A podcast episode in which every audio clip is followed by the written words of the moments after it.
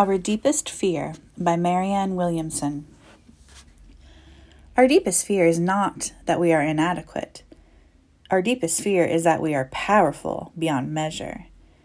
It is our light, not our darkness, that frightens most of us. We ask ourselves, who am I to be brilliant, gorgeous, handsome, talented, and fabulous? Actually, who are you not to be? Your playing small does not serve the world. There is nothing enlightened about shrinking so that other people won't feel insecure around you. We are all meant to shine as children do. It is not just in some, it is in everyone.